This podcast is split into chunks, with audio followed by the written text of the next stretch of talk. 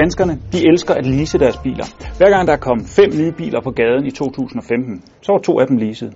Men hvorfor er det så populært, og hvem kan med fordel lease? Jamen det får du svaret på her i Monitor. Jeg ved, hvad jeg skal betale hver eneste måned. Der kommer ikke nogen uforudsete udgifter. Vi vil meget gerne have noget, der er nemt, og vi vil også godt betale en lille smule ekstra for at få det nemt. Øh, en kampagnemodel, vi har i, i øjeblikket her. Her i Silkeborg er Brian Skovgaard på jagt efter en ny bil.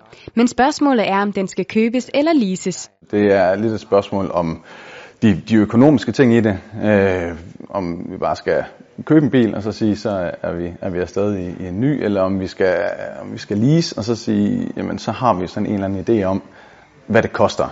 Her i Hillerød er leasingperioden slut. Det er den første skade, der er på bilen. Ja. Her tager de på FDM-værkstedet hver dag imod leasingbiler, som skal afleveres. Og i dag skal regningen gøres op for denne polo. Der må jo selvfølgelig være buler og riser inden for en eller anden øh, rimelig grænse, som er defineret. Øh, og, og er der andet end det, jamen så, så bliver man, får man lov at betale for det. Vi vender tilbage til Hillerød og Silkeborg lige om lidt. Lad os først lige prøve at kigge lidt på udviklingen i branchen. Erhvervsleasing, altså når et firma leaser til deres ansatte, det har længe været den store motor. Men leasing til privatpersoner, det stormer frem. Siden 2013 er der slået rekord inden for privat leasing hvert eneste år. Og fremskriver man de tal, som vi har for de første fire måneder af år, så bliver 2016 endnu et rekordår for privat leasing. Det går rigtig, rigtig godt. Uh, vi har masser af vækst. Uh, der er rigtig mange, der vælger privat leasing som deres måde at finansiere deres bil på. Jyske Finans, der blandt andet står bag privatleasing.dk, er en af Danmarks største udbydere af privatleasing. Bare i 2015 lavede de over 6.000 privatleasing-aftaler. Men man kan jo se, at tidligere var det jo typisk dem, som havde øh, en dyr bil, eller også dem, der skulle have en bil nummer to i husstanden. Men i dag ser vi reelt set, at det også er her fra Danmark, øh, som privatleaser deres familiebil.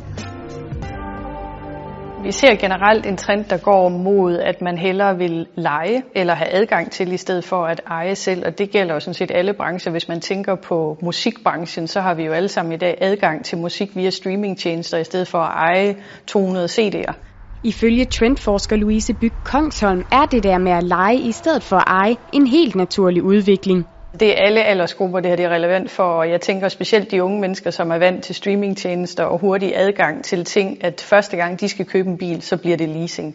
Men andre aldersgrupper har også efterhånden skulle tage det her til sig, fordi de kan regne ud rent økonomisk, at det er smart og det er nemt. Og 0,44, hvis du køber mindre. Og så får man det retur, eller hvad? Det får retur. Nå. Og det der med det nemme, det kan Brian Skovgaard sagtens genkende. Han er nemlig træt af de bekymringer, der følger med at eje en bil. Problemet er selvfølgelig, at der kommer, der kommer nogle værkstedsregninger øh, løbende. Der er noget service, der skal, der skal overholdes. Der kommer nogle bremser, der skal skiftes på et eller andet tidspunkt. Her hos bilforhandleren, der er Brian ved at fortælle sig selv varm på en Peugeot 208. Og det er faktisk ikke så mærkeligt. I 2015, der var de tre mest privatleasede biler, alle fra Peugeot. Og det er altså fordi, den franske bilproducent satser benhårdt på leasing. Jamen det er ganske simpelt.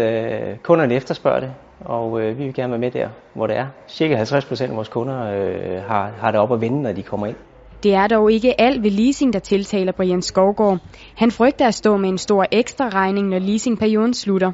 Hvad nu, når, når man skal aflevere en bil igen, øh, når, når leasingperioden er, er slut? Jeg synes, der har været mange skræmmehistorier i forhold til, når forhandleren har været inde og undersøge bilen efterfølgende, og så, så skal folk nærmest betale en, en halv bil. Det er et øh, stenslag, som der, som der kræver lidt mere end bare en polering. Og netop aflevering af en leaset bil er en af de ting, som afholder mange folk fra at kaste over leasingmarkedet. Folk de frygter afleveringsdagen, fordi det ligesom er, at de skal til tandlægen og finde ud af, hvad søren er der her med deres bil, som de ikke har set øh, selv. Så det er, det er lidt det der med, hvad det er for en regning, de får, når de øh, afleverer deres biler ind efter en leasing. Så hvis den har skader, så, så bliver det jo opdaget, øh, så at sige. Og, og, og det bliver, får man jo lov at betale for, hvis der er buler og riser. Tidligere var det leasingselskabet selv, der tjekkede bilerne ved aflevering, men i dag er det en uvillig tredjepart, til gavn for både kunder og leasingselskab. Der hvor, hvor uenigheden den, den, den opstår, er jo, hvis, skaden, øh, skal, hvis der er en pris på en skade, som man ikke er enig i.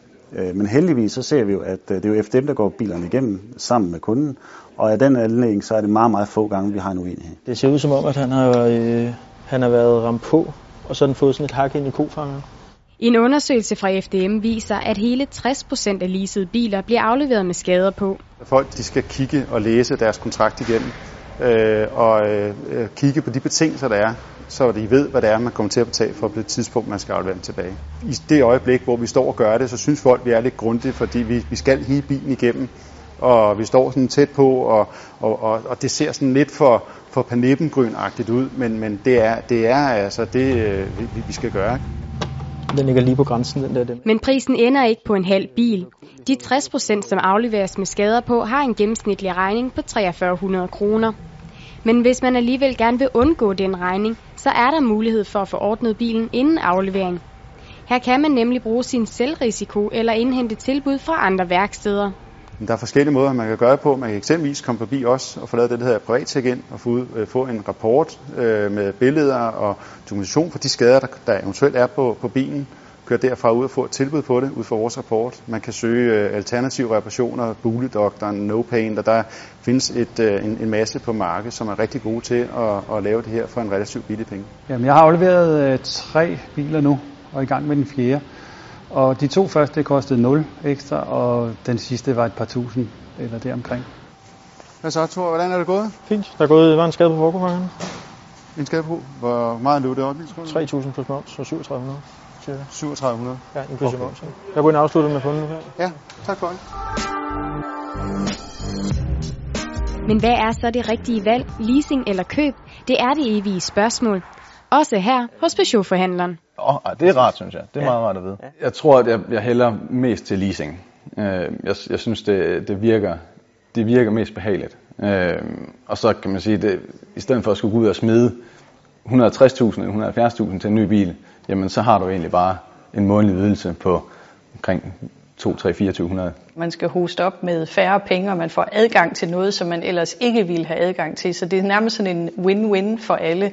Og så undgår man også øh, alt det her hassle, der altid er med biler, med service og reparationer og skift til vinterdæk, og hvad nu hvis jeg skal sælge den, og den er blevet mindre værd. Så på alle mulige måder er det en nem løsning. Og det læner sig op af den overordnede trend, der hedder convenience. Altså vi vil meget gerne have noget, der er nemt, og vi vil også godt betale en lille smule ekstra for at få det nemt. Brian Skovgaard ender altså med at hoppe med på leasing-trenden, men det er ikke for alle. Det mener selv leasingselskabet. Man kan jo sige, der er jo den øh, gruppe, der gerne vil have deres bil i 10 år. Øh, de skal blive ved med at køre deres bil øh, og købe deres bil, som de gør i dag. Øh, det bliver for dyrt simpelthen at privatlease. Der er også den gruppe, som måske gerne vil ud og sparke dæk og virkelig gå ud og, og, og fylde en masse udstyr på deres bil. De skal også øh, købe deres bil, som de gør i dag. Der bliver privatleasing også for dyrt. Så hvis man skal opsummere, så kan man sige, at leasing er for mange, men måske ikke for alle. Jo længere tid du kører i en ny bil, jo billigere bliver den. Men kan du godt lide hele tiden at køre i en ny bil og kende dine udgifter, jamen så er leasing måske noget for dig. FDM har lavet en såkaldt privat leasingsindikator, hvor du kan taste en række værdier ind og finde ud af, om du er klar til leasing.